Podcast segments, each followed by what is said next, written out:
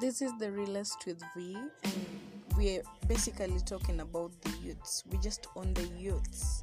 We don't know what you're facing today. We don't know what you, you faced yesterday, but we'll be so glad to talk to you. We'll be so glad to interact with you, to know how you face how you face everyday challenges, how you uh, come out of them successful. Those that you've not been able to handle by yourselves, what you've done with your life, what you feel your future should hold, and all that. And as the youths we face a lot. We face so much and we don't know who to talk to. We don't know where to turn to. We've been suppressed in the uh, community. They just feel like we're we're just up um, just to destroy stuffs and here we're going to speak about us. It's just about us